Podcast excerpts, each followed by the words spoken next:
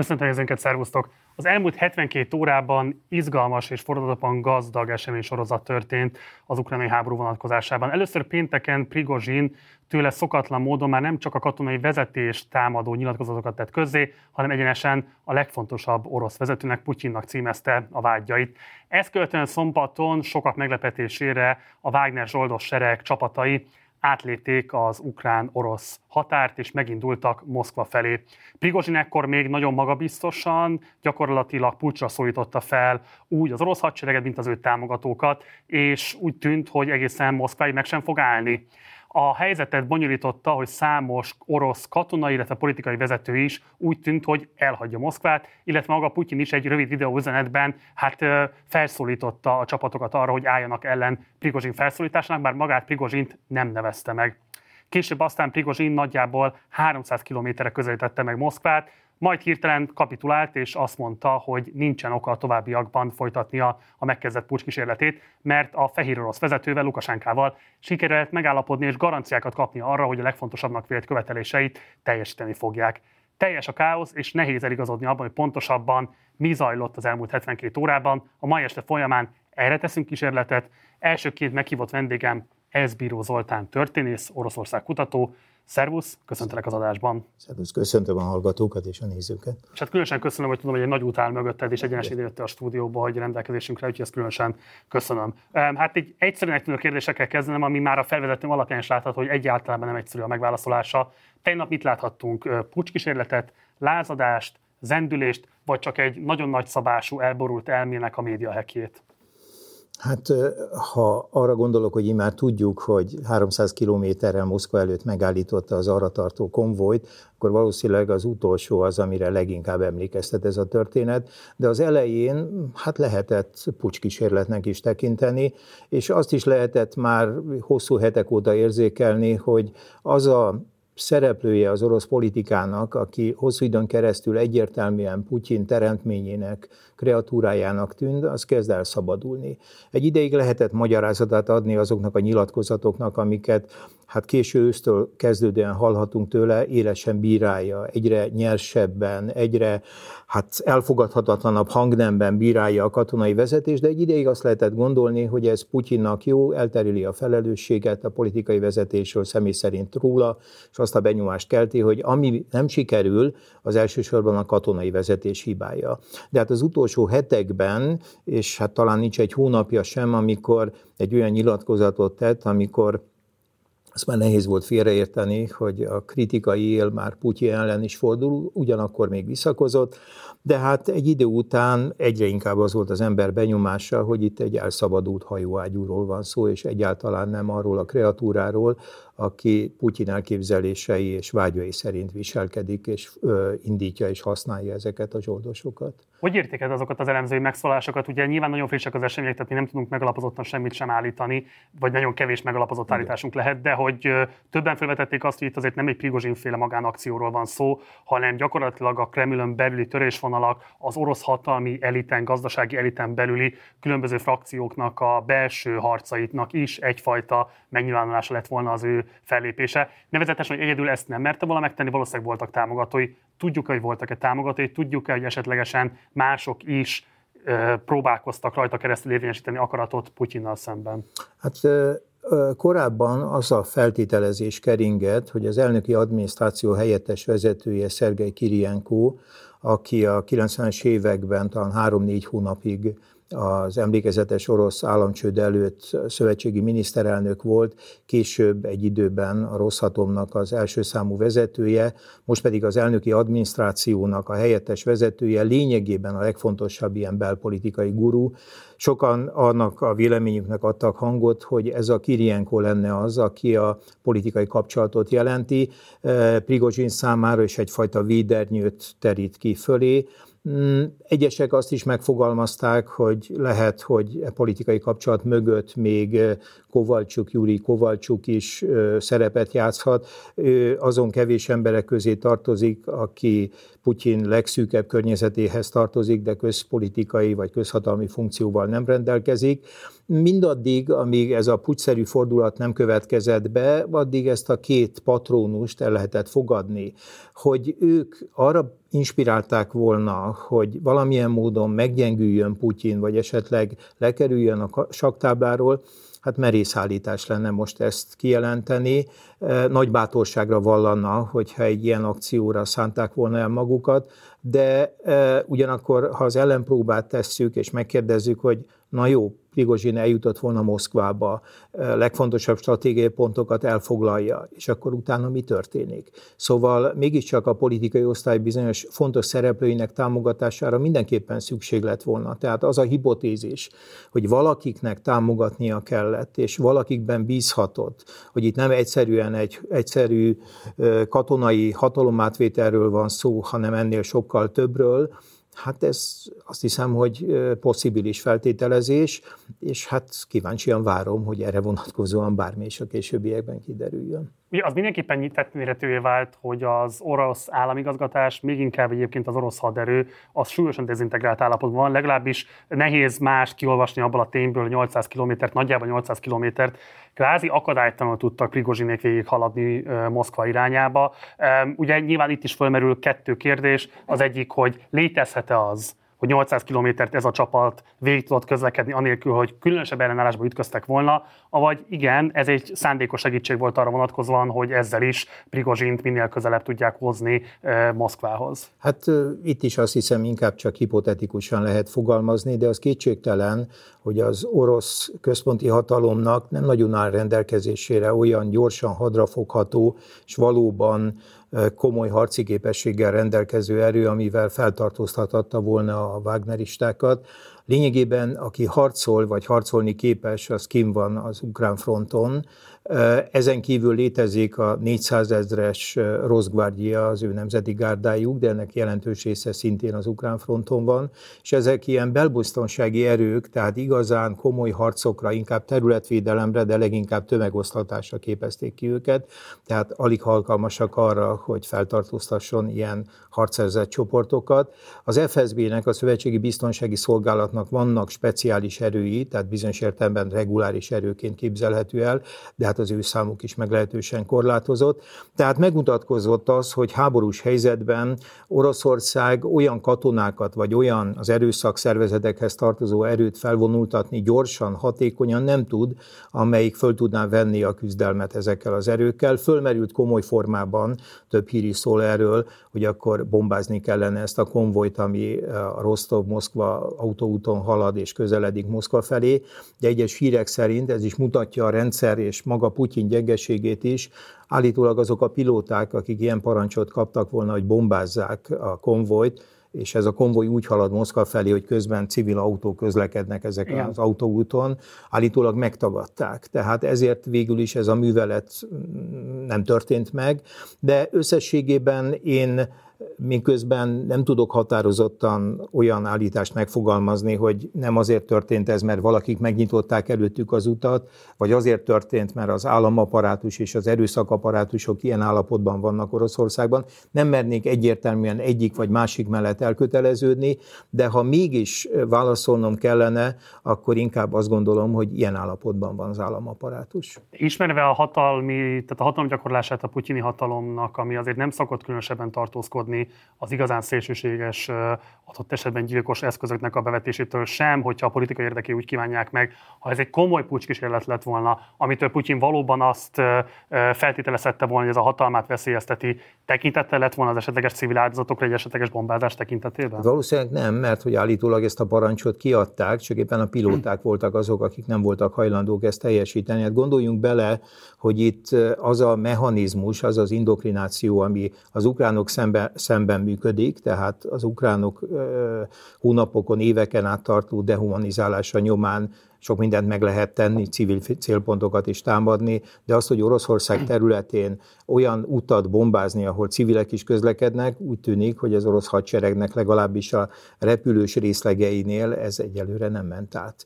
Még egyszer mondom, ezek kiszivárgott hírek, nagyon nehéz most különösen ilyen rövid idő alatt mindent leellenőrizni, de én ezt egy lehetséges magyarázatnak tartom. Tehát ö, ilyen parancs születhetett, csak éppen nem voltak hajlandók teljesíteni.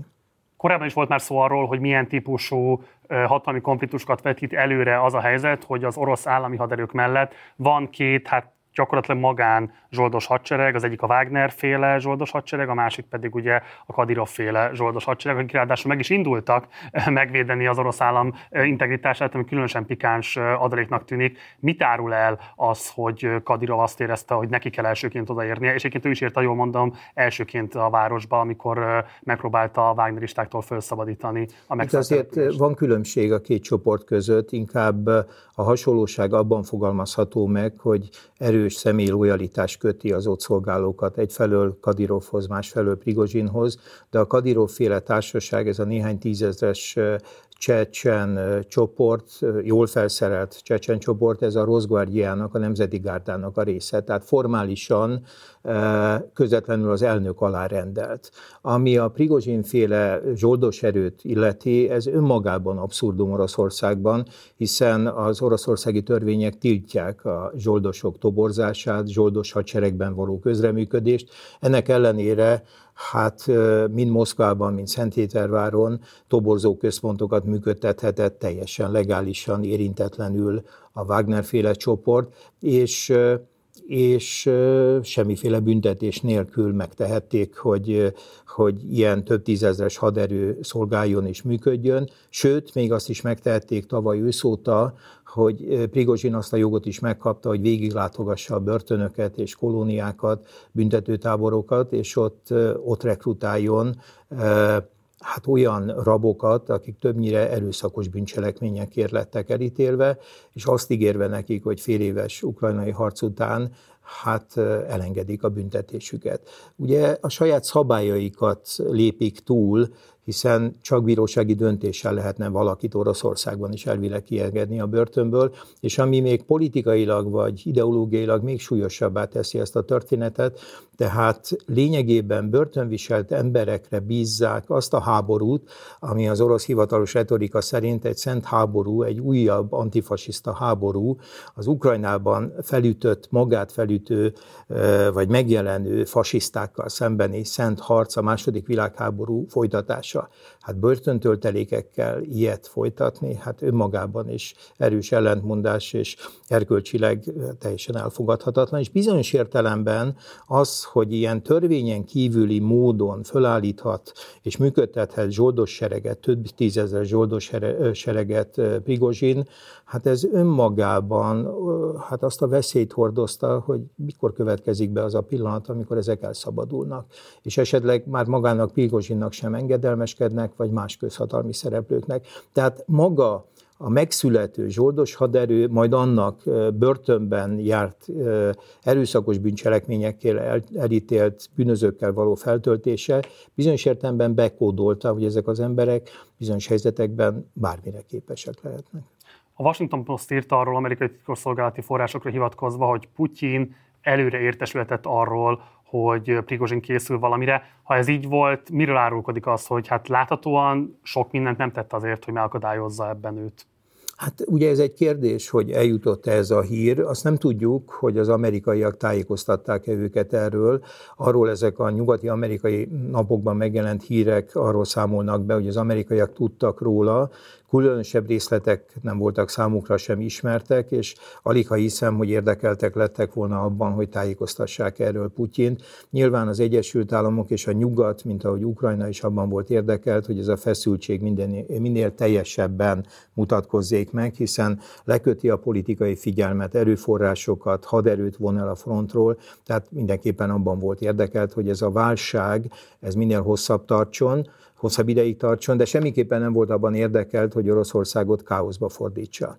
Tehát itt nagyon érdekes helyzet alakult ki, és alakulhatott volna ki, hogy meddig érdemes Ukrajna számára és a nyugat számára is föntartani ezt a kaotikus állapotot, és hol vált volna érdekévé, hogy ne kaotizálódjék. Nem beszélve arról, hogy bizonyos oldalakon, orosz oldalakon még az a kockázati tényező is megjelent, hogy terve volt véve taktikai atombombákat tároló raktárak, katonai raktárak megszerzése. Hm. Ugye Oroszországban csak a stratégiai fegyverekre van felszerelve a nukleáris robbanófej, az úgynevezett harctéri, tehát taktikai nukleáris robbanófejeket külön helyeken tárolják, Ez pontosan ismert, hogy hol vannak ezek a tárolóhelyek, és voltak olyan erős feltételezések, hogy ennek a csoportnak bizonyos részei célul tűzhették ki ezek közül néhány elfoglalását, ami nyilván a zsaroló képességüket erősen növelte volna. Hogy Putyinhoz eljutott-e, vagy sem a hír, hát nagyon nehéz egyelőre erre bármit is mondani. Kicsit meg is lep, hogyha eljutott a hír, akkor ennek érdekében nem tett semmit, vagy ezek szerint annyira naív lett volna, és annyira bízott abban, hogy Prigozsin még mindig egy szerepet játszik, és hát hű személyében Putyinhoz nehéz eldönteni, és azt gondolom, hogy azt is nehéz elképzelni, hogy a több titkosszolgálat, ami működik Oroszországban, ne lett volna jelen a, a Wagneristák között. Tehát el kellett, hogy jusson valami, ha nem jutott el, ez az orosz titkosszolgálatoknak is óriási baklövése, de még egyszer mondom, itt csak feltételezéseket tudunk megfogalmazni, nehezen tudom elképzelni, hogy egy ponton már ne szereztek volna tudomást, és eljuthatott ez a hír Putyin asztalára, Putyin, aki egyre inkább egy másik világban, tehát nem a realitások világában él, nagyon sok vonatkozásban, könnyen lehet, hogy ezt a az egyébként megalapozott információt nem vette komolyan. Sajnos sajnos, nem tudom, hogy jó kifejezés ez, Putyinnal kapcsolatban minden további nélkül feltételezhetjük ma már ezt. Lukasenka hogy kerül be a képbe? Tehát egyáltalán miért ő hívja föl Prigozsint, mit tud ajánlani neki azon a ponton, amikor 300 kilométerre van Moszkvától, amiatt meggondolja magát. Egyáltalán lehet tudni bármit azon kívül, hogy Putyin egyébként egyeztetett vele aznap korábban, mi hangozhatott el közöttük, és végül is egyébként most Prigozsin milyen státusz fog majd élvezni Fehér Oroszországban. Itt most menekültként kell tekintenünk, vagy egyáltalán mit lehet tudni arról, hogy mit fog csinálni, amit Ez, megérkezik majd? Hát a legizgalmasabb és a legtalányosabb kérdés, hogy mik lehetnek azok a garanciák, amiket megkapva Prigozsin belement abba, hogy megállítja a konvojt, és ő maga elfogadja azt a helyzetet, hogy ezentúl eh, Belarus területén fog élni. Ugye Belarus ez egy ilyen furcsa lerakodó hely, az egyik kirgiz elnök is ott kapott menedéket azok után, hogy megbuktatták, lehet, hogy majd ilyen gyűjtőhelye lesz a bukott politikusoknak, de azért hosszú távon komoly biztosítékot, hát én nem látok Prigozsin jövőjére nézve, annál is inkább, mert Belarus az államszövetségben van Oroszországgal, a törvénykezés is, és hát lát, jelentős mértékben egységesített. Lukasenko, Lukasenko egészségi állapota sem hát kifogástalan, tehát olyan erős garanciákat, bár nem tudom pontosan, hogy ez a megállapodás mind nyugszik, nem kaphatott Prigozsin, és hogy mégis elfogadta, hát csak találgatni lehet. Erről az biztos, hogy egy kényszer megoldás volt, kényszer megoldás volt annak elfogadása, hogy egyelőre nem vadásszuk le Prigozsint, mármint hogy orosz putyini oldalról, és kényszer megoldás lehetett Prigozsin részéről is, hogy akkor nem folytatódik ez az akció, és személyemben valamiféle garanciát kaptam arra, hogy akkor büntetlenül elvonulhatok, és állítólag azt a garanciát is megkapta, hogy a pucsban résztvevő Wagneristák is immunitással, tehát hogy büntetlenséget kapnak, de hát a probléma ettől függetlenül fennmaradt, mert nagyon sok katona állt át, illetve a Szövetségi Biztonsági Szolgálat keretében, tehát az FSB keretében működik a határőrség. Tehát az FSB, a hadsereg, tehát a reguláris erők nem kis számban érintettek az átállásban, a dezertálásban. Az is dezertálásnak számít egyébként, amikor egy védelmedre bízott objektumot minden további nélkül, fegyveres harc nélkül átengedsz valakinek, történetesen azoknak, akik akkor éppen pucsistáknak néztek ki. Hát ezekre az emberekre vonatkozóan semmiféle ígéretet nem kapott, Prigozsin, tehát őket messze menően cserben hagyta, és hát nagy kérdés, hogy velük mi fog történni. De hát a legnagyobb kérdés valóban az, hogy Prigozsin a következőkben mire számíthat, én azért nyugodt, biztonságos életet nem jósolnék a következő hetekben, hónapokban neki az nagyon nyakatekert okfejtés lenne, hogyha arra találgatnánk, hogy magának Putyinak állított érdekében, hogy mondjuk egy ilyenfajta stressztesztel megnézze azt, mégis a környezetében ki hogy reagál egy ilyen típusú konfliktusra, esetleg azért is, hogy ezzel alapot teremtsen egy sokkal agresszívabb fellépésre, adott esetben tisztogatásra, másrészt azért, hogy még pontosabb képet kapjon arra, hogy ki az, aki vele van, és ki az, aki adott esetben, amikor kicsit forrósodik a talaj, akkor hamarabb lelép, semmint, hogy az indokolt volna.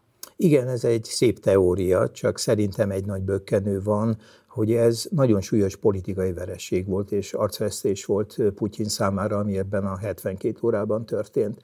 Van egy ilyen orosz kifejezés, hogy loch, ami talán úgy lehetne a legkönnyebben vagy legpontosabban magyarra fordítani, hogy loser. Tehát amikor egy autokrata, egy első számú vezető, ami, aki mindig az alfahím szerepében van, hogy ő mondja meg, hogy mi történik, és kiderül, hogy sok minden nem úgy történik, és akarata ellen történik, és uh, ugye megjelentek azok a fordulatok, hogy a, az Ukrajna ellen indított különleges katonai művelet legsikeresebb akciója az Rostov elfoglalása volt néhány órán belül, miközben Bakmutér 80-valahány napig küzdöttek. Szóval, hogy ez óriási arcvesztés. Politikailag ez óriási veszteség, és ki tudja, nekem van egy olyan sejtésem, talán a nézőink közül többen emlékeznek is arra, hogy 91. augusztusában, augusztus közepén van egy Gorbacsov elleni pucskísérlet, három napig tart. És a pucskísérlet az lényegében arra irányult, hogy elmozdítsák első számú posztjáról, vezetői posztjáról Gorbacsovot, megakadályozva ezzel az új szovjet szövetségi szerződés aláírását, és ezzel megakadályozva azt a folyamatot, amit ők érzékeltek, hogy felbomlóban van a Szovjetunió és néhány hónappal később, decemberben felbomlott. Tehát a pucsisták pont azt érték el ezzel a kudarcos puccsal, hogy ez a folyamat, ami ellen fölléptek, az felgyorsult. Nekem egy kicsit, persze mutatis mutandis, sok a különbség is a két eset között, de könnyen lehet, hogy néhány hónap múlva pont azt fogjuk látni, hogy ez a pucskísérlet még ebben a nagyon furcsa eh, befejezésével együtt is felgyorsítja a Putyin rendszer felbomlását. Nem feltétlenül ez következik be, de nem lennék nagyon meglepve, hogyha az erózió fölgyorsulna a következő hónapokban.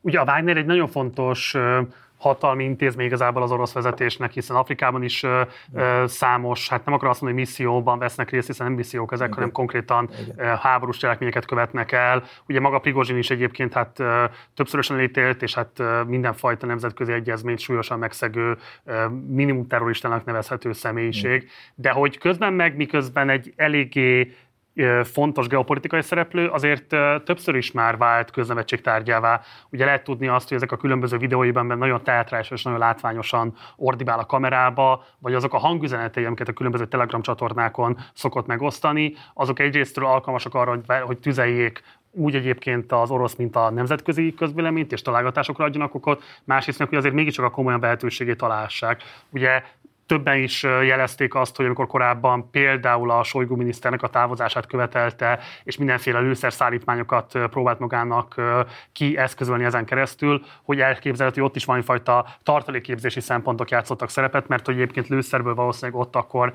nem volt hiány. Azzal, hogy ő most gyakorlatilag 24 órán belül még a maradék komolyan vehetőségét is lenullázta, neki valószínűleg zsoldos seregvezetőként különböző nemzetközi megrendelései nem nagyon lesznek már, Ez a saját emberei körében sem lesz semmifajta komolyan vehetősége. Tehát valaki, aki elindul reggel, nem tudom, 7 órakor úgy, hogy all van, ő ma megdönti az orosz államot, és még 24 óra sem telik el, és gyakorlatilag az egész életművét a sárba tiporja, ott azt gondolom, hogy valami nagyon súlyos személyes érintettségnek vagy érdekeltségnek kell jelen lennie, amiért ezt bevállalja. Ráadásul azt is lehet tudni, most arra már talán bizonyossággal állíthatjuk, hogy ez nem egyik napról a másikra történt meg, ezt legalább egy hete tervezték, hogy amint alkalom nyílik rá, akkor egy ilyen típusú mozgósítással megpróbálnak változást eszközölni az orosz állami vezetésnek a legtetején. Tudom, hogy nagyon kevés információd van, de azt gondolom, hogy ez a legfontosabb kérdés, hogy valaki, aki ennyi évet és évtizedet tölt bele a nemzetközi reputációjának az életén felépítésébe, miért dobja le ezt 24 óra? Hát valószínűleg azért, mert mindaz a retorika, ami különösen az utóbbi hetekben jelent meg, hogy itt hát lényegében csalók és rablók vezetnék ezt az országot, mi viszont hazafiak vagyunk, mi ott vagyunk a frontvonalon. Ez a háború ugyan értelmetlen volt, de mi ennek ellenére is ott vagyunk, harcolunk, életünket áldozunk. Ez lényegében egy fedősztori, és Prigozsin sokkal inkább az üzlet, a gazdagodás az az, ami élteti. Az FSB rögtön, amikor kiderült, hogy itt engedetlenné vált Prigozsin, a Szentpétervári Wagner központban ház házkutatást tartott, és a házkutatásban 4 milliárd rubelnyi készpénzt találtak, aranytömböket találtak, valamilyen kábítószert szintén nagy mennyiségben, ami nyilván alkalmas arra, hogy kompromitálja azok szemében, akik egy ilyen nemzeti hőst láttak. Tehát az egyszerű ember, tehát egy ilyen nyersen populista emberről van szó, aki a csalódott egyszerű ember meglehetősen nyers és durva nyelvén képes beszélni, és hát vannak felvételek arról, hogy amikor ők bemennek Rostovba, ebbe a dél-oroszországi városba, sokkal kitörő örömmel fogadják őket. Most nyilván ezt majd elemezni kell, hogy ez a kitörő öröm minek szól. Annak szól, hogy jött valaki, vagy jöttek valakik, akik megmutatják ennek az elbürokratizálódott, eh, hazugságokkal teli rendszernek, hogy hát azért a valóság egészen más. Nehezen tudom elképzelni, hogy maguk a Wagneristák, vagy maga Prigozsin személye lenne vonzó, de az vonzó lehetett sokak számára, hogy ez a bürokratikus és korrupt rendszer valaki, valamilyen kihívóval találta szembe magát. Hm. És ezt jelzik ezek az üdvrivalgások, amik te, teljesen spontánok voltak. Ezzel együtt én nem kívántam volna Oroszországnak egy Prigozsin által irányított országot, még hogyha a nép egyszerű fiának szerepét is próbálta előadni, és hát persze a világnak még kevésbé. Tehát én azt gondoltam, hogy szép dolog, hogy gyengül a putyini rendszer, de azon az áron, amit Prigozsin kínál, vagy kínálhat, azon az áron nem biztos, hogy Oroszországnak, sem Oroszországnak, sem a világnak jó, hogy gyengül a rezsim. Rácz András tette fel a Facebookon, hogy bár Prigozsinnak igazából semmilyen jelentősebb orosz állami vezetőt vagy katonai vezetőt nem sikerült maga mellé állítania, azért a sokat mondó, hogy végül is kik voltak azok, vagy kiknek a gépei voltak azok, amelyek sietősen elhagyták Moszkvát. Téged van-e, aki meglepett? Volt-e olyan mozgás, ami a te tudásodat adott esetben fölírta azzal kapcsolatban, amit sejtettél arról, hogy milyen típusú mozgások vannak Putyin környékén? Mhm. Hát itt nagyon zavaros egyelőre a kép, mert például Szurovikinnel kapcsolatban az a feltételezés fogalmazódott meg, hogy ő tudott erről a készülő akcióról, nem véletlenül kényszerítették bele abba, hogy rögtön az akció elején felszólítsa Prigozsint és a Wagnerostákat, hogy hagyják abba ezt az akciót. Szóval nagyon nehéz hitelt érdemlően eligazodni abban, hogy ki és hogyan reagált erre a helyzetre, sőt azt is igazán hitelt érdemlően nehéz még megmondani, hogy Putyin elhagyta-e Moszkvát vagy sem. Én tartok tőle, hogy elhagyta, tehát van az a az adatunk, hogy a két elnöki gép mindkettő elhagyta Moszkvát és elindult Szentpétervár irányába. Ugye az elnöki szóvívő tagadja, és azt mondja, hogy végig Moszkvában volt. Nem tudjuk. Ezt ugye innen Budapestről nagyon nehéz eldönteni, talán idővel ezzel kapcsolatban hiteles képet nyerünk, de az, hogy elterjedt az a hír, hogy elhagyta Moszkvát, és esetleg Szentpétervárra vagy Valdajba távozott, az nem csak az nem csak lúzerré, de gyávává is tette Putyin. De nem tudjuk, hogy ez ebben az esetben megalapozott volt-e. Úgyhogy ezekkel a tényekkel vagy információkkal kapcsolatban egyelőre én óvatos lennék, hogy mi is történt valójában. Ugye kevesebb, mint egy, egy év van hátra 2024-es orosz elnök választásokig. Na most nyilván ma nem lehet azt megmondani, hogy ennek milyen hatása lehet Putyin újraválasztási esélyét illetően, de azt talán érdemes lehet megkockáztatni elemzési szempontból, hogy minek kell történni, hogy ebből a mostani, hát azért elég súlyos válsághelyzetből Putyin ne tudjon újrázni, tehát minek kell elmélyülnie, milyen típusú törésvonalaknak kell felerősödni ahhoz, hogy végül is egyébként ez ne, ne következzen be, azzal együtt, hogy azért a 2010-es évek eleje óta masszív választási csalások jellemzik az orosz választásokat, tehát nehezen elképzelhető, hogy van olyan komoly belpolitikai válság, amit Putyin ne tudna csalással is akár újra e, a hatalma újrázásához előállítani. Hát itt mindig az autokráciák esetében két csoport magatartása az érdekes. Ugye arra számítani, hogy itt utcáról meg lehet dönteni egy autokráciát, egy konszolidált autokráciát, az csak abban az esetben képzelhető el, hogyha az erőszakaparátusok egy része dezertál, vagy a politikai osztály a hatalmi elit szűk csoportjain belül éles konfliktus keletkezik, és szakítanak az autokratával. Egyelőre nehéz megítélni, hogy ez bekövetkezik-e.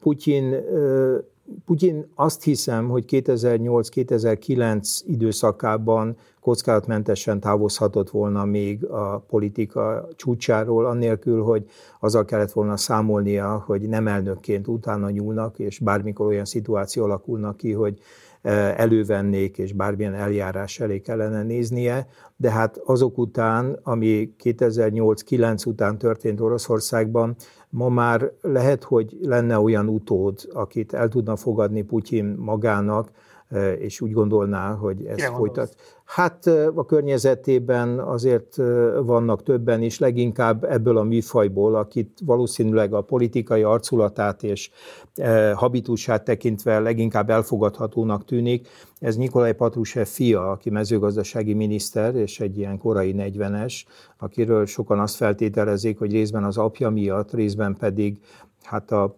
Putyin felől is megmutatkozó szimpátia miatt és, és egyáltalán a megnyilatkozásai miatt olyan, akiben bízik, és ugyanakkor nem kompromitálódik, hát mezőgazdasági miniszterként azért ebbe a háborúban nem nagyon kozmált oda, hogyha szabad ezt a kifejezést használni. A másik ilyen figura az egy Gyumin nevű egykori testőre, Putyinnak, aki például azt az akciót vezette, aminek keretei között 2014.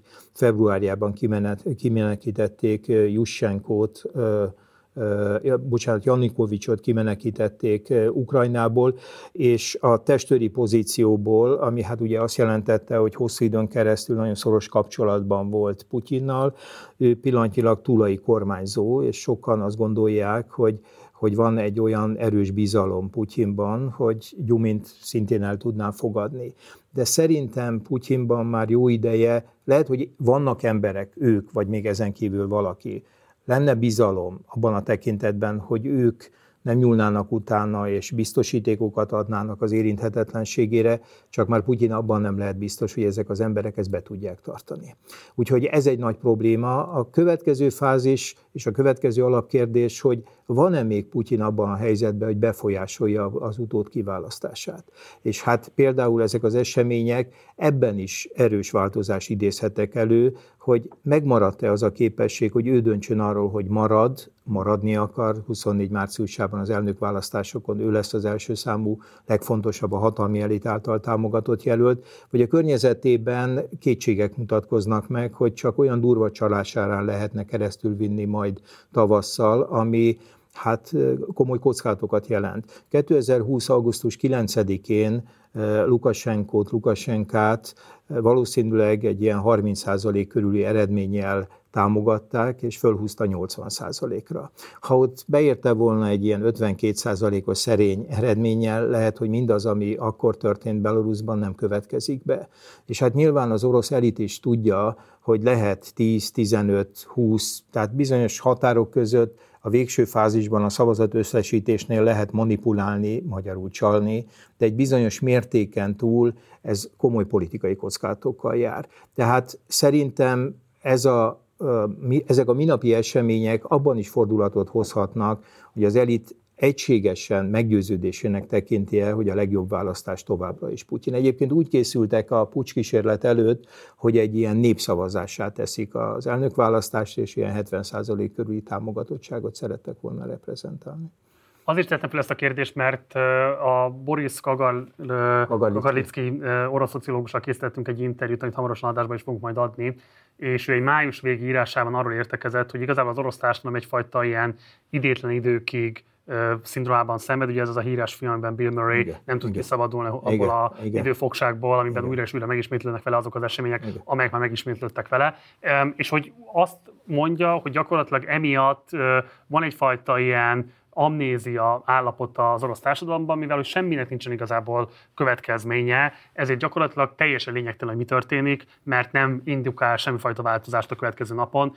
Emiatt is kérdezem azt, hogy ennek a mostani pucskísérletnek ilyen szempontból lehet-e trendváltoztató ereje, és ha igen, akkor mi kellene hozzá egyáltalán egyetértesz ezzel az értékítélettel, nevezetesen, hogy itt igazából egyik napról a másikra tart a, a, a, a, kollektív memória, kollektív emlékezet, a politikai emlékezet, és gyakorlatilag semminek nincsen, hát nem tudom én, az alapfeltételeket, a, a, a játékfeltételeket megváltoztató hatása. Hát az autokráciák nyilván a konformizmust és a közömbösséget azt erősen pártolják, hiszen az a politikától való eltávolításnak ragyogó eszköze, és biztos, hogy jelentős mértékben jellemzi ezt a, ezek a vonások az orosz társadalmat, de például az azért mégiscsak egy érdekes helyzet, hogy Prigozsin és a Wagneroisták, akik pucskísérletet indítanak el, ami aztán nagyon furcsán végződik, lényegében mentességet kapnak, de az az ember, aki az interneten valamilyen bejegyzést tesz a háborúval kapcsolatban, csak az igazságot írja le, csak azt írja le, hogy ez nem különleges katonai művelet, hanem háború, éveket kaphat, vagy ha valaki egy tüntetésen egy papírpohárral megdobja a rendőrt, akkor 7 évre leültethetik. Tehát azért, hogy is mondjam, amikor a rendszer ilyen abszurd különbségeket tesz, és ilyen méltánytalanná és egyenlőtlenné válik az igazságszolgáltatás, akkor, akkor mégis csak bekövetkezhet valami megvilágosodás. De hát, hogy ez a megvilágosodás bekövetkezik-e, erre a társadalomtudományoknak nincs eszköze, hogy ezt prognosztizálja, de annyira abszurdá vált ez a dolog, hogy mi az, amit büntet, és mi az, amit nem büntet, és milyen arányban büntet a rendszer, hogy egy idő után talán ennek a konformista többségnek is, vagy ennek egy részének is elege lehet már ebből. Ugye az erőszakos hatalomváltásnak van előzménye, történeti előzménye az orosz történelemben. Valószínűleg túlzóak azok a különböző analógiák, amelyek második Miklós cár Igen. és a 17-es forradalom, plán a 91-es pucs és a mostani helyzet között húznak párhuzamot, de mégis akkor van-e olyan történeti előzmény, amit megalapozottan lehet párba állítani a tegnapi eseményekkel, egyáltalán érdemes ilyen típusú analógiákban gondolkodni, közelebb kerülünk-e bármilyen fajta megértéséhez annak, hogy mit látunk most, hogyha ilyen előzményekből próbáljuk olvasni a ma zajló eseményeket? Hát annak ellenére, hogy történésznek tartom magam, itt az analógiákat kevésbé tartom eligazítónak, sokkal fontosabbnak tartom azt, amiről korábban is beszéltem, hogy figyelni azt, hogy egyrészt az hatalmi eliten belül megmutatkoznak-e nyilvánosság számára is detektálható repedések, konfliktusok, másfél pedig, hogy az erőszakaparátusok hogyan viselkednek, azok vezetői hogyan viselkednek. Tehát az is egy érdekes történet, hogy például ezekkel a dezertáló FSB-hez tartozó határőrökkel, illetve a honvédség különböző alegységeiben szolgálókkal mi fog történni? Ők is, ők is mentességet kapnak, vagy eljárnak velük szembe? Ha eljárnak velük szembe, erre hát nyilván van egyfajta foglalkozási étosz ezekben az emberekben, vagy gondolom, hogy még mindig maradt, és egyfajta, hogy is mondjam, céghez tartozásból fakadó szolidaritás. Tehát azt gondolom, hogy a kulcsa, a jövőbeli kulcsa az oroszországi eseményeknek mindenképpen az, hogy a politikai osztály hogyan reagál és hogyan dolgozza fel mindezt, amit látott az elmúlt napokban, illetve az erőszakaparátusok és azok vezetői hogyan látják Oroszország jövőjét ebben a helyzetben. Szeretném majd föltenni neked, mert ez történészként egy különösen érdekes kérdés, hogy milyen forrásokra lehet támaszkodni ilyen időkben. Ugye a nagy lapok, a nagy nemzetközi lapok, amelyek adott esetben van is saját Oroszország szakértőjük, mhm. az eseményeknek az intenzitásához képest nyilván sokkal komótosabban követték a fejleményeket, uh-huh. nem akartak semmifajta hisztériakiáltésnek alá menni, emiatt valószínűleg nagyon sokan nem is ezeket a lapokat olvasták, hanem a Twitteren, a Telegramon uh-huh. próbálták az információkat megszerezni azoktól az emberektől, akik mondjuk az elmúlt egy-másfél évben mondjuk kialakítottak egy olyan bizalmat a követői körükben, hogy megalapozottan lehet Igen. arra számítani, ők nem hiszterizáltak, nem félrevezetőek, stb. De a nap nekem volt egy olyan élményem, hogy még ők is képesek egy picikét elvetni a súlykot, adott esetben szenzációhajhászabb módon fogalmazni, Igen. és nem feltétlenül rossz indulatból, nem feltétlenül azért, mert csak a klikkek számának a növelése vezetni őket, hanem valószínűleg az ilyen típusú turbulens időknek ez a sajátossága, hogy még a leghiggadtabbak, a legtudatosabbak is képesek elveszteni az őket. És emiatt is volt szerintem különösen érdekes, hogy szerintem nagyon nehéz megítélni, hogy tegnap milyen intenzitású események történtek. Ha egymás mellé tesszük ezeket a képeket, ebből ki lehet olvasni egy néhány százfős katonai konvojnak a sétafikáját, néhány, nem tudom én, orosz utcán és autópályákon, míg ki lehet olvasni belőle egy több tízezer fős csapatmozgást is. Vannak műholdas felvételek, amelyekből szintén lehet valamit kikövetkeztetni, de valójában igazából pontosan megszabni, hogy mekkora volt egyrészt a volumene, mekkora volt az intenzitása, mi volt a jelentősége. Egyáltalán Rostovban most konkrétan felszabadítókat üdvözöltek az emberek Igen. ezekben a Wagneristákban, vagy megszállókat, mert hogy itt egy-két embernek a videón elkapott reakció alapján teljes társadalmaknak az attitűdjét érték hirtelen sokan kiolvasni ezekből a felvételekből. Szóval szerintem ebből a szempontból is érdekes ez a telepi nap, hogy egy kicsit reflektáljunk erre, hogy történészi perspektívából mik azok a legfontosabb ilyen forráskezelési szempontok, amiket mondjuk ajánlanál, mert hogy nyilván a háború nem ért véget, nagyon sok hasonló helyzet várhat még ránk, lehet, hogy holnap egy újabb pucsra fog ébredni a nagy nyilvánosság. Tehát, hogy mire érdemes figyelni, amikor gyorsan szeretnék információt, dinamikusan változó feltételek mellett, de közben mégis nem felülve a hiszterizáltságnak. Hát miután a jelenben élünk, és a jelen ügyeiben próbálunk tájékozódni, nyilván a az archívumok anyagaira nem hagyatkozhatunk, és hát látva az orosz gyakorlatot, évtizedek múlva fogunk valamit az archívumokból kiolvasni. Hát ilyenkor egyetlen dolog lehetséges, hogy melyek azok az oldalak, amelyek a leginkább megbízhatónak tűntek, a szemünkben autoritásnak számítanak, hiszen a korábbi eseményeknél is ők voltak a leginkább tárgyszerűek, és akkor ezekhez az autoritásokhoz igazodunk, és ezeknek az elemzéseire támaszkodunk. Én egyébként van néhány kedvencem, amit olvasok, én rendszeresen olvasom az a grányiru.org oldalt, ha egy nap kinyitom, akkor látom azt a három-négy témát, ami aznap fontos esemény Oroszországban. Ezt az oldalt már 2014 tavaszától blokkolják Oroszországban, tehát a Krim annektálásától. Ilyen oldalnak tekintem a Kasparov.ru oldalt, ami egy nagyon különleges műfajú oldal, Kasparov talán a finanszírozója, de semmiképpen nem az írója ennek az oldalnak. Itt különböző bloggerek, közélet iránt érdeklődő bloggerek anyagát húzzák egy felületre, és akkor az ember azt a 8-10 aznap születő érdekes, közélettel foglalkozó írás nem kell külön keresni, hanem azon az egy oldalon találja meg. És mondjuk ebben az esetben, most ezen történések kapcsán a gulagunyet, tehát gulag, gulagu.net a kiterjesztése, ez az oroszul nagyon jól hangzik, hogy nemet mondunk a gulagra, gulagunyet. Ennek a vezetőjének nagyon kiterjedt erőszakaparátusbeli kapcsolatai vannak, és nagyon sokan kibeszélnek, és felhívják, és sok mindent elárulnak az oldal működtetőjének, de hát ebben az esetben is, különösen ebben az utóbbi esetben is időnként ő maga figyelmeztet rá, hogy egyfajta távolságtartással kell ezt a dolgot kezelni, illetve hát amikor az ember olvas, akkor az olvasottak természetéből arra gondol, hogy lehet, hogy így volt, lehet, hogy nem. Más kapaszkodók itt a jelenben élve a történés számára se nagyon kínálkoznak, illetve hát nyilván, amikor politikusok interjút adnak, és a politikus addigi politikai pályája is egyfajta hitelességet vagy hiteltelenséget teremtenek, hát nyilván pillanatnyilag ennél többet kapaszkodni és eligazodni alig, ha lehet. Egy záró kérdés még Lukasenkához kapcsolódóan. Ugye e, te is már említetted azt, hogy hát gyakorlatilag 94 óta regnáló politikus mindig is orosz állami segítséggel tudta megőrizni a hatalmát, ez 2020-ban nyílt választási csalásokba is torkolott. Sokat elmond egyébként az euróatlanti közösségnek a diplomácia erejéről, hogy ezt a választási csalást végül is egyébként majd nem következmények nélkül tudta uh, Lukasenka elkövetni de hogy eddig egy erőteljes függés mutatkozott Putyin hatalmától, azzal, hogy most Prigozsint kvázi befogadja, e, elképzelhető hogy ezzel gyakorlatilag az orosz államtól való függőségét tudja valamelyest lazítani, elképzelhető hogy ezzel gyakorlatilag megállíthatja Belarusnak az orosz annexióját? Nem Prigozsin befogadásával, hanem Putyin elgyengülésével. Tehát azzal nőhetett az önbizalma és a pozíciója erősödhetett meg Lukasenkónak, hogy Putyin gyengült.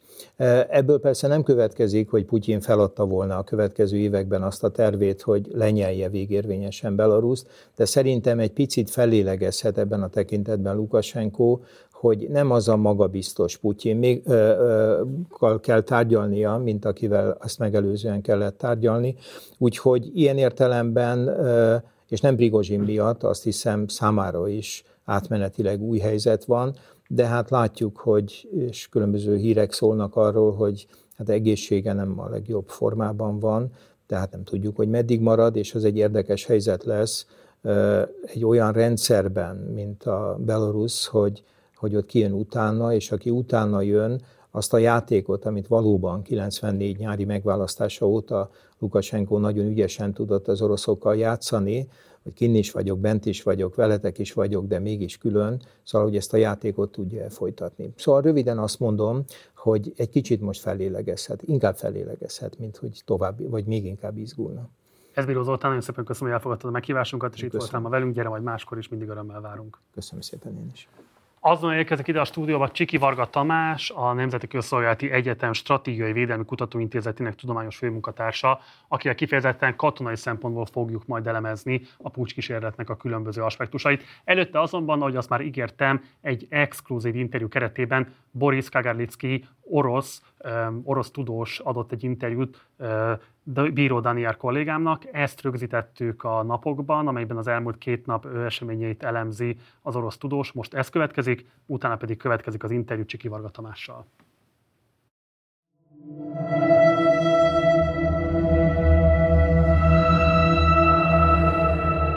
Uh, the mutiny or coup d'etat didn't fail. It was cancelled by the organizers, which is extremely unique uh, because uh, Prigozhin was um, about uh, two hours drive from Moscow with his uh, troops, and uh, there seemed to be no resistance.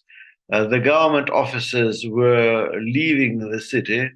Um, ministers and uh, administration actually already left uh, the city.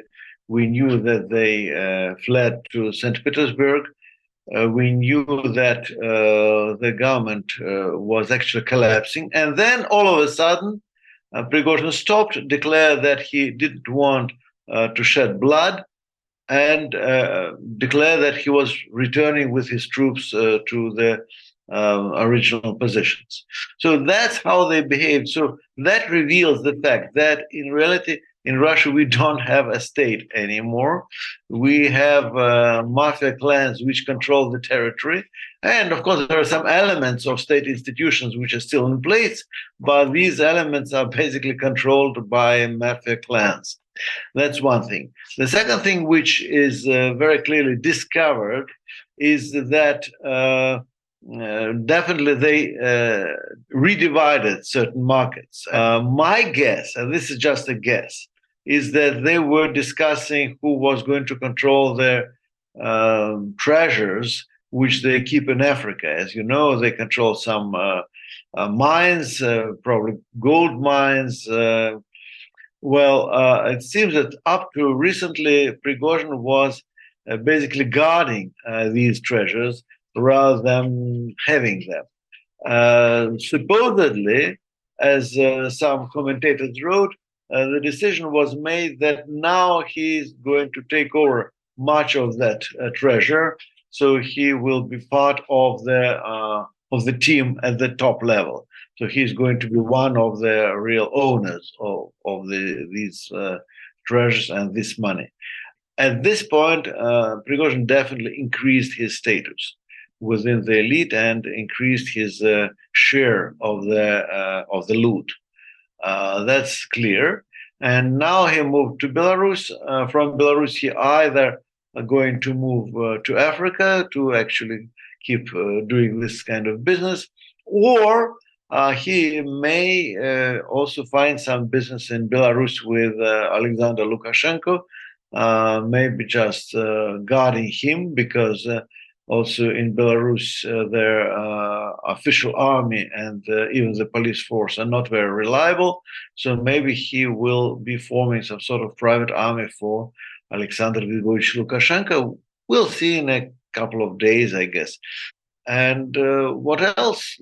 The rest we are going to see uh, because I think it's just the beginning of the crisis. Because also everybody saw that the state was no more there I think the consequences will be very dramatic and very visible. We'll see them quite soon.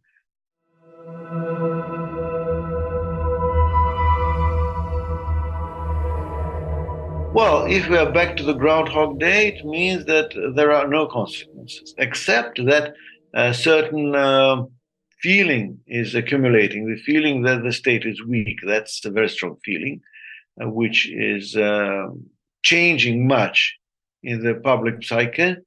uh, because the psychology of the people uh, was based on the idea that the state the state was strong, and now it's psychologically evident that the state is weak. Uh, that may change much in terms of public and individual behavior, uh, but that's about it. So, well, for a while, everything's back to kind of normal, but and yet another crisis, I think, will follow very, very soon. We just have to wait for it.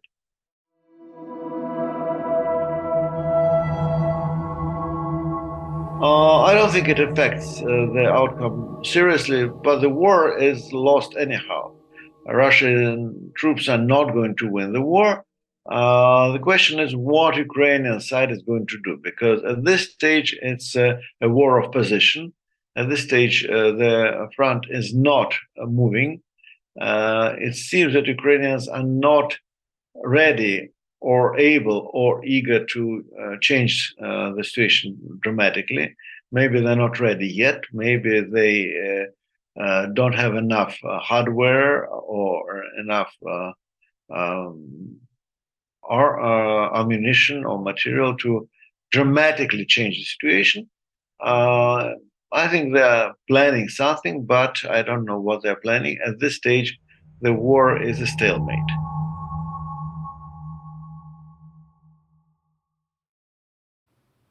Az előzőekben Boris Kagarlicki orosz szociológussal készített exkluzív interjúkat láthattátok, az interjú Bíró Daniar kollégámnak a munkája. Most pedig folytatjuk innen a stúdióban. Itt már velem Csiki Varga Tamás, a Nemzeti Közszolgálati Egyetem Stratégiai Védelmi Kutatóintézetének tudományos főmunkatársa. Szervusz, nagyon köszönöm, hogy elfogadtad a meghívásunkat. Jó köszönöm a meghívást. Kezdjük akkor a legnyilvánvalóbbal. Igazából ö, Prigozsin kapcsán rengeteg jelző röpköd a nyilvánosságban, mindenki ugye Putyin szakácsaként hivatkozik rá, szokás említeni az ő különböző vendéglátós elfoglaltságét, de hát nem ez a jelentősége neki hadászati szempontból. Úgyhogy kifejezetten hadászati perspektívával nézve, hogyan lehet el összefoglalni az ő életútját, mi az, ami a legfontosabb tudnivaló vele kapcsolatban? Amivel kezdeni kell, az maga a Wagner csoport. Ugye a Wagner csoport egy katonai magánvállalat, és Prigozsin egyfajta ügyes vállalkozóként ezt tudta fölfejleszteni, és itt azt a fogalmat érdemes körbeárni, hogy ez a magánvállalat ez mit jelent. A gyakorlatban azt akarja, hogy az állami erőszak struktúrán, tehát a nemzeti haderőn kívülálló szervezetről beszélünk, egy fegyveres szervezetről, ami egyébként nem alárendelt például a Védelmi Minisztériumnak. A katonai tervezés az nem a vezérkar tervezésével integráltan zajlik, valószínűleg össze van ezzel hangolva, de nem integráltan, annak alárendelten zajlik. Ez ugye azért érdekes, mert például a nemzetközi jogi szabályozásban um, ezek a szervezetek nem esnek ugyanabba a körbe, elbírálási körbe, mint a nemzeti haderők. Uh, a nagyhatalmak szempontjából ilyen nem csak Oroszországban van, hanem mondjuk az amerikai a Blackwater nevét, ha emlegetjük, ők is tartanak ilyen típusú magánvállalatokat. Ezek a alkalmazása azért izgalmas, mert bizonyos mértékig tagadható, nem az állami szereplőnek, adott esetben mondjuk az orosz kormánynak tudják be a Wagner cselekményeit, hanem valamilyen fegyveres csoportnak, vagy akár azonosítottan a Wagner csoportnak, viszont a jogi következmények azok nem a, annak a kormánynak a kontóján jelennek meg, amelyik politikailag egyébként ezt irányítja, sőt, ugye a Wagner esetében egyértelműen azt látjuk, hogy gazdaságilag, sőt, haditechnikai szempontból ellátja minden logisztikai háttérrel ezt a szervezetet. Prigozsinak milyen hadtudományos vagy hadászati előképzettsége van, ami miatt ennek a csoportnak a vezetésére hát feljogosítva érezheti magát, vagy ami miatt igazából bizalmat szavaztak neki, mert nyilvánvalóan ez nem a saját tőkéből jött létre kizárólag, ez nyilván nagyon ö, sokszínű érdekeknek az eredőjéből állt össze. Mivel tudta kiérdemelni ezt a pozíciót? Itt a bizalom a kulcs, nem pedig a had elméleti vagy katonai típusú szakismeretek vagy tapasztalat. Az a háttér, amivel ugye sokan élcelőn szoktak, hogy ő Putyin szakácsa volt, az a személyes bizalom. És itt nem a, a Wagner volt az első, nem a katonai tevékenység volt az első olyan, ami, ami nagy nemzetközi visszhangot váltott ki, hanem talán azok a trollfarmok, amiket uh, ugyancsak ő üzemeltetett Szentpéterváron, és üzemeltet a mai napig. Uh, és gyakorlatilag a különböző politikai befolyásoló műveleteknek a végrehajtása Oroszországon kívül is, ami megint csak politikai bizalma alapul, és hát ott sem feltétlenül a kommunikáció és média szakismeretek kellenek ahhoz, hogy ezt valaki fel tudja építeni, megvannak mögötte a szakemberek, katonai oldalról is megvannak mögötte a katonai vezetők, tervezők, és azok, akik ugye végrehajtják a műveleteket, de alapvetően az ő szerepe abban fogható meg, hogy az orosz legfelsőbb politikai körökhöz, egész pontosan személyesen Putyin elnökhöz is, viszonylag szorosan, most már ugye sokkal lazábban kötődik, és élvezi azt a bizalmat, ami ahhoz kell, hogy számára mind erőforrásban hatalmas pénzt, mind pedig logisztikában és haditechnikában komoly befolyást biztosítsanak, hiszen azok az eszközök, amiket ő kap, azok mondjuk nagyságrendileg néhány száz haditechnikai eszköz, repülőgépek, helikopterek, rakétarendszerek, és rengeteg, néhány ezer főről beszélünk legalább, szárazföldi harcos, nem csak Oroszországon belül és Ukrajnán belül, hanem a világ számos országában, Afrikában, nagyságrendileg egy 15-16 országban bizonyította jelen van a Wagner. Tehát ez a, az érdekérvényesítés és befolyásolási lehetőség az, ami a Prigozsin szerepének a kulcs momentuma, mert bíztak benne annyira, személyesen Putyin elnök bízott bele annyira, hogy a hivatalos orosz politikai döntéshozatalon, a Védelmi Minisztériumon kívül párhuzamosan futó struktúraként ő a saját kis bizniszeit tudja csinálni. Maga Prigozsin amúgy ugye egyszerre hát tulajdonosa a Wagnernek, de mint hogyha egyfajta tábornokként is viselkedne. Mit lehet elmondani az ő ukrajnai teljesítményével kapcsolatban? A Wagner az ukrán műveletekben úgy jelent meg, mint a legkeményebb helyzetekbe bevethető erő. Normál esetben azt gondolom, hogy a Wagnernek nem, lenne semmi, nem lett volna semmi dolga a Ukrajnában. A normál esetet fogjuk fel úgy, hogy az orosz kezdeti haditervek működnek, tehát ez a 5-7 napos villámháború. Amiatt a Wagner egyáltalán szóba került és helyzetbe került Ukrajnán belül, az azért volt, mert egy elhúzódó háború alakult ki, és az első két hónapos időszakban például az orosz különleges műveleti erők nagyon komoly veszteséget szenvedtek. És vannak, voltak olyan specializált feladatok, ahol kapacitás hiányok is felléptek, tehát ott is már megjelentek a Wagneresek. Első körben egyébként 2022-ben inkább ezekben a, a különlegesebb a szakértelmet igénylő feladatokban. De a komoly hírnevet vagy láthatóságot azt ugye Bakhmut ostrománál szerezték, és az megint csak egy minőségi romlás volt orosz oldalról, mert azt láttuk, hogy a Bakhmut ostroma az egy tíz hónapos eseménysor volt, gyakorlatilag a háború elejétől zajlott, és abban a térségben az orosz katonai erő olyan mértékben egy ilyen felőrlő háborúba ment bele, felmorzsoló háborúba, az erőknek a kivéreztetésébe, amit már a sorálmányú haderővel igazából nem tudtak pótolni. Ezért szükség volt arra, hogy például börtönökbe is toborozzanak, és ennek az egyik kézenfekvő módja az volt, hogy nem a hivatásos haderőbe toboroznak embereket, hanem a Wagner kötelékeibe sokkal kötetlenebbül lehet ezeket az embereket innentől kezdve szerződtetni. És aztán ezek az emberek ugye ilyen rohon csoportokba, kis mondjuk így, hogy 10-20 fős, vagy annál akár kisebb csoportokba is próbálták a frontot áttörni helyi jelleggel, gyakorlatilag az első világháborúnak a legvéresebb mm, közelharcát idéző műveletekben. Hm. És itt szenvedett el a Wagner nagyon komoly veszteségeket. A, és itt alakult ki egyébként az a fajta politikai feszültség, ami elvezetett az elmúlt napoknak az eseményeihez, vagy itt gyökerezik tulajdonképpen, mert azt lehetett látni, hogy az a kettős struktúra, amit látunk, hogy van egy védelmi minisztérium és egy vezérkar, párhuzamosan pedig van egy Wagner csoport, és mind a kettő versenyzett az erőforrásokért. Katonáért, lőszerért, pénzért, üzemanyagért és minden egyébért. Most Bakmut környékén zajló harcoknál számtalan esemény volt, és Prigozsin itt jelent meg akár úgy is, mint tábornok, akár úgy is, mint a cégnek a vezetője, akár úgy, mint egy érdekérvényesítő a rendszeren belül, az orosz belpolitikai rendszeren belül, aki igényeket támasztott Putyin felé, hogy az ő egyébként élcsapata, vagy legalábbis a, a bakmuti harcok terhét viselő csapata az a megfelelő ellátást elkapja. Ugyanakkor versenyzett ezekkel az erőforrásokkal a teljesen szabvány szerint működő orosz reguláris haderővel. Hm. És kialakult az a fajta szerepkonfliktus, hogy a az orosz információs térben részben a, a katonai bloggerek, részben pedig Prigozsin maga, és ugye a, a Wagneresek, a Védelmi Minisztériumot Szergei Sojgut személy szerint rendkívül keményen bírálták általánosságban az orosz hadműveletek sikertelenség miatt.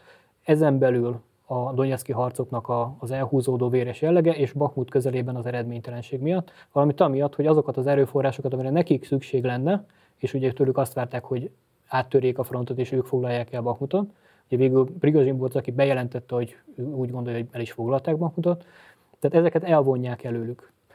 És sokszor magát Putyin szólította meg, viszont ebben megvolt az a nagyon mértéktartó szemlélet, hogy Putyin felé, tehát mondjuk úgy, hogy egyrészt saját magát reklámozta, másrészt az igényeket azokat exponálta, viszont a kritikát a soha nem az elnök felé, a politikai vezetés felé, hanem a Védelmi Minisztérium, a katonai vezetők felé fókuszálta.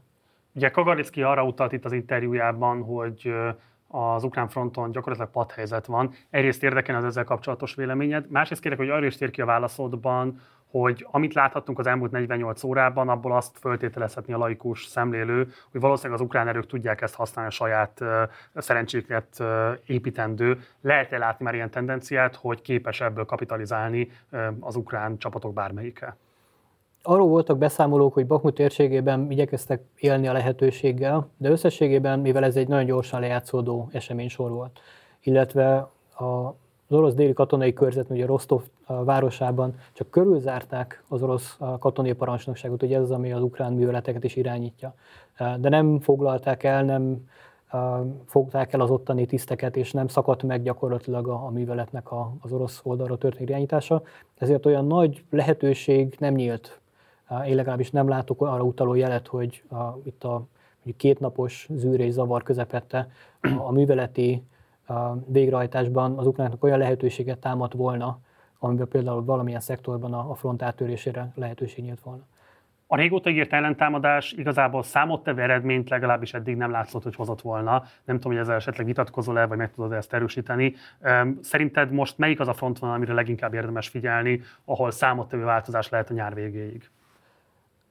Nem osztottam soha azt a véleményt, ami, ami nagyon hurrá optimista volt, hogy amint elindul az ukrán ellentámadás, az, az egy ilyen gyors, látványos sikert fog hozni, mint amit a tavaly ősszel látunk.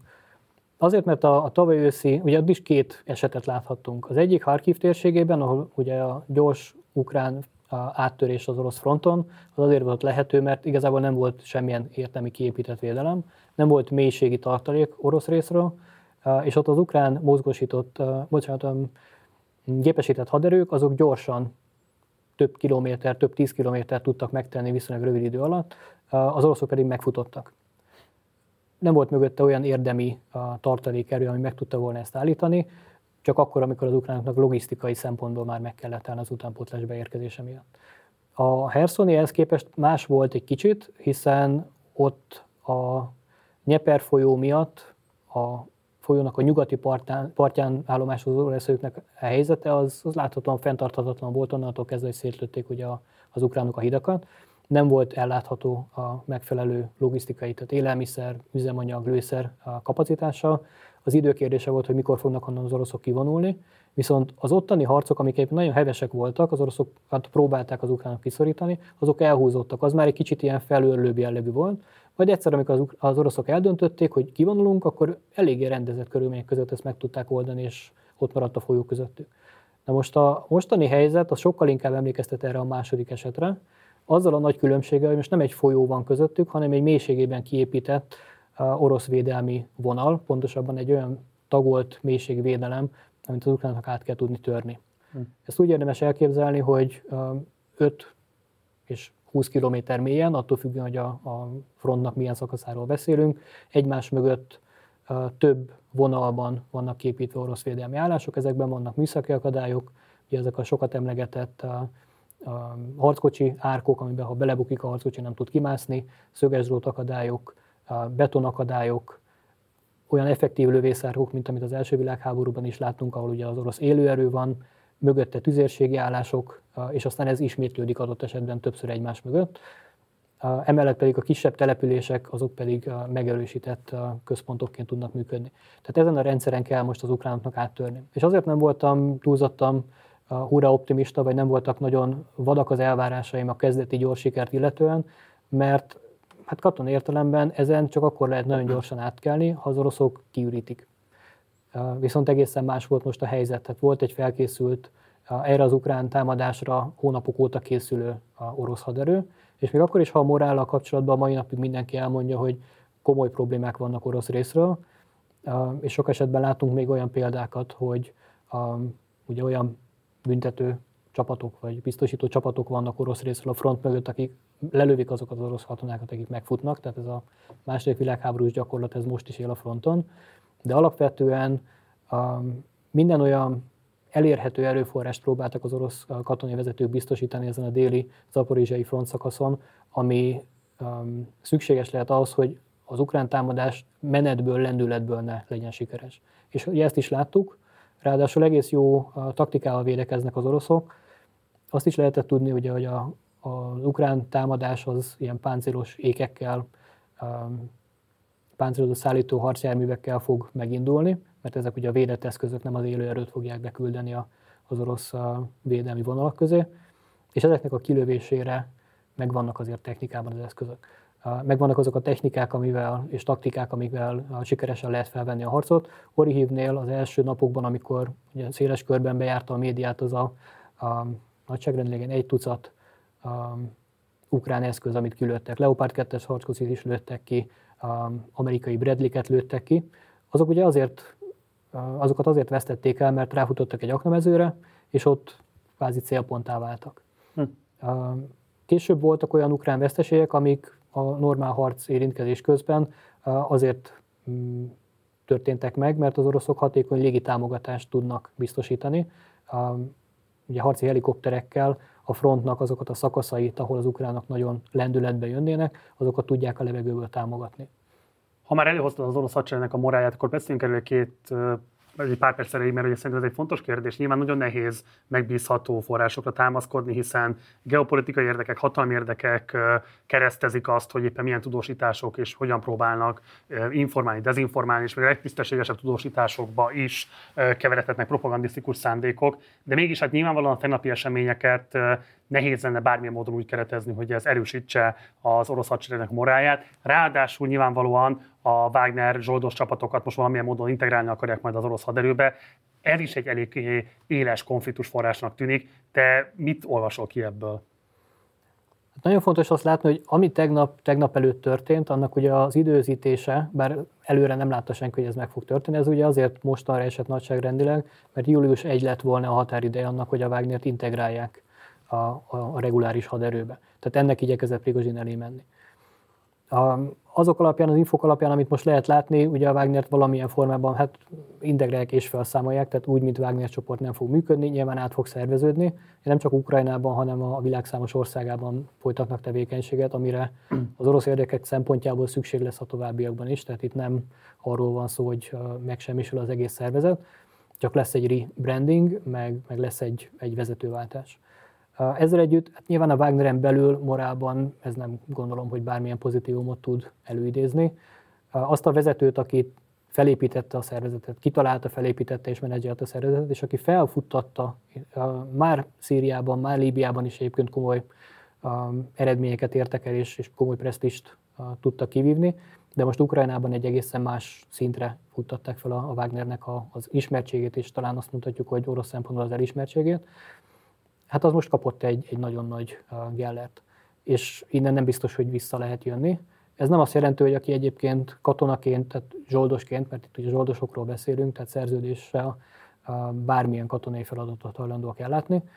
Nem biztos, hogy itt a, a, az erkölcsi kérdések, vagy a, a morális dolgok azok, amik meghatározzák, hogy valaki szeretne a Wagnerhez tartozni, vagy nem. Az igen, hogy kifizetik-e a béreket majd a hónap végén, teljesítik a szerződéseket, illetve hogy, hogy hogyan bánnak velük. Hm.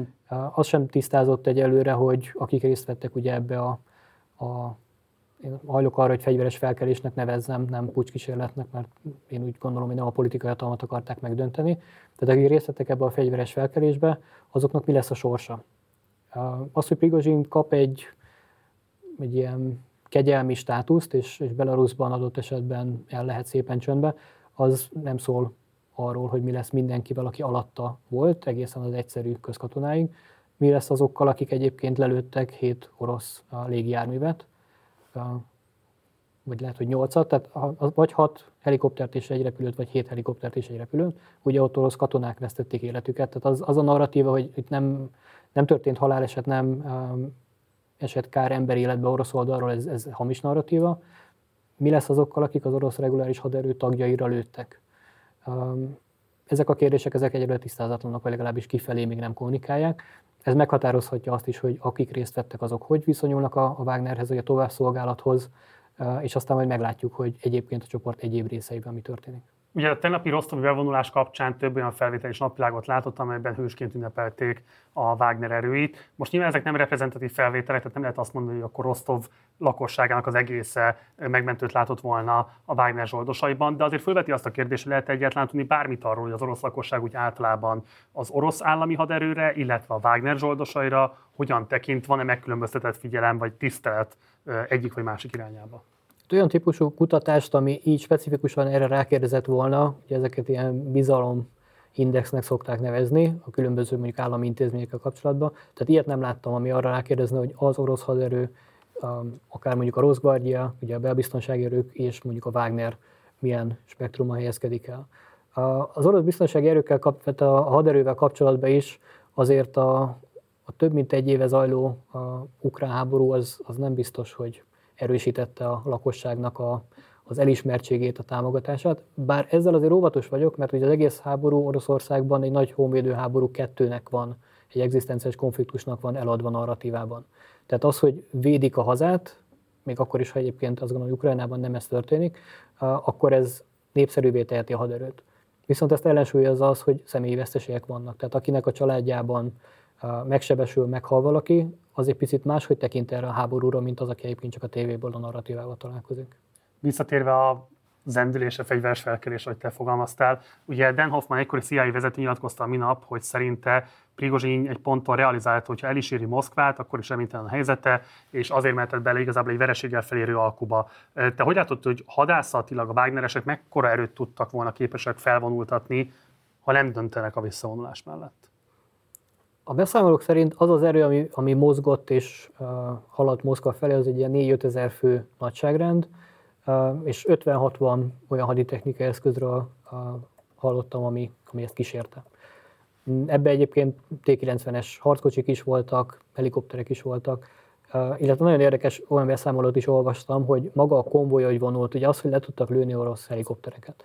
Uh, tehát maga a konvoj, ahogy vonult, az egy ilyen rétegzett légvédelmet is magával vitt, ami azt jelenti, hogy különböző magasságokban és közelségben érő célpontokat tudnak adott esetben előni. És ez egy olyan modell, amit a Wagner Líbiában alkalmazott, amikor ott kellett ugye konvojként egyik helyről a másikra eljutni, hogy legyen nekik légifedezetük például a drónokkal szemben, uh-huh. vagy, vagy más uh, katonai csoportok uh, eszközeivel szemben. Most ebbe futott bele az orosz saját nemzeti haderő, jöttek a Wagneresek, és egyébként ők teljes katonai üzemmódban vonultak. Most ezzel együtt egy, egy 4-5 ezer fős nagyságrendű, ez egy dandár erőt jelent mondjuk. És az a haditechnikai eszközmennyiség, ami ott volt, ez így önmagában katonai értelemben nem gondolom, hogy, hogy bármilyen komoly erőt, uh, bármilyen komoly eredményt el tudott volna érni, például Moszkva védelmével szemben. Kivéve, és akkor itt jönnek a, ugye a spekulációk, ha az orosz haderő, ha az orosz belbiztonsági erők ugye nem állnak át, vagy ha átállnak adott esetben. De ilyenre nem került sor. A beszámolók azt mutatták, hogy egyébként a, a belbiztonsági erők miközben a határ ellenőrzésnél ugye nem állították meg a Wagnert, illetve Rostov térségében nem volt érdemi ellenállás, meg vannak ilyen beszámolók, hogy a lakosság pozitívan fogadta, de összességében a, azzal kapcsolatban, hogy a Rostovtól Moszkvái terjedő útvonalon a, átálltak volna, vagy csatlakoztak volna a reguláris haderőhöz tartozó bármilyen egységek, erről nincsen semmiféle információ. Tehát azt feltételezem per pillanat, amíg más információ nincsen, hogy egyébként azok a kapacitások, amik viszonylag szűkösen elérhetőek lettek volna a térségen belül, azok, ha tegnap este nem történt, vagy estére nem történt volna egy, egy ilyen alkú, egy ilyen menedzselt rendezés, akkor éjszaka valószínűleg rajtöltöttek volna, megállították volna Wagnereseket, és rajtöltnek meg semmisítik a csoportot. Hm. Talán az egyik leglátványosabb fejlemény a tenapi napnak a Vorozsányi üzemanyagtározónak a felrobbanása volt. Lehet-e most arra tudni bármi biztosat arról, hogy mi állt igazából az esemény mögött? Hm.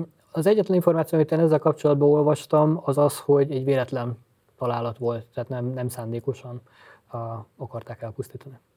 Tehát, hogy véletlenül sikerült akkor felrobbantani az üzemanyagtározót. Így van. Egyébként az orosz haderőknek, vagy a Wagnereseknek? Hát ugye ez, ha valaki egy lövedéket meg tudná állapítani egy utólag, hogy kilőtte ki, hogy, hogy mindenki orosz technikát használ, akkor az, az csoda lenne.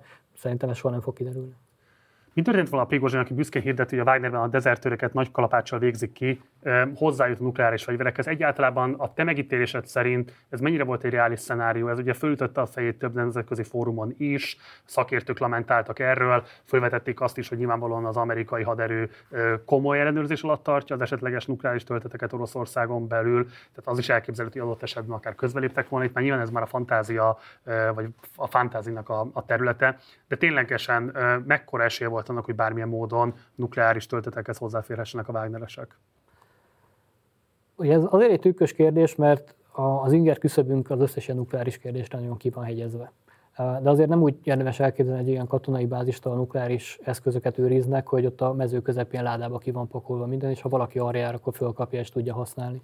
Tehát ezek valóban komoly védett katonai bázisok, maguk az eszközök is megfelelően elzárva, védve biztonsági rendszerekkel vannak, illetve pont azért, hogy fogalmazunk így, hogy bolond biztos legyen a rendszer, hogy sok esetben például a indítókódok azok nem helyben vannak, illetve a robbanófejek nincsenek felszerelve például a hordozóeszközökre. Tehát nagyon általánosan fogalmazva azt mondom, hogy önmagában még az sem biztos, hogy valós kockázatot jelentett volna, hogyha egy ilyen bázist mondjuk bekerítenek. Ha el tudják foglalni, az egy kicsit más tárgyalási pozíció, és az egy más minőséget képviselt volna. De odáig nem mennék el, hogy bármilyen külső szereplő itt be tudott vagy be akart volna avatkozni. Ez Oroszország szuverén területe, Oroszországnak a saját dolgai.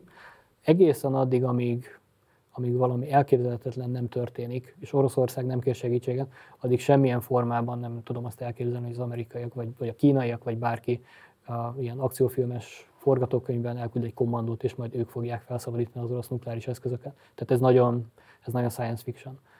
Prigozsinak a nemzetközi ismertsége nyilvánvalóan az elég erőteljes karaktere és fellépése miatt is alakult ki. Tehát ő maga aktívan tett azért, hogy egy ilyen kétesíri nemzetközi sztárja legyen a Wagner vezetőjeként a nyilvánosságnak. A te megítélésed és ismereteid alapján van-e bárki más, aki hasonló ambíciókkal rendelkezik most Oroszországban? Látsz-e bármilyen más orosz hadurat, aki megpróbálkozhat most elfoglalni a Prigozsin félrelépésével megüresedett posztot az orosz és nemzetközi nyilvánosságban?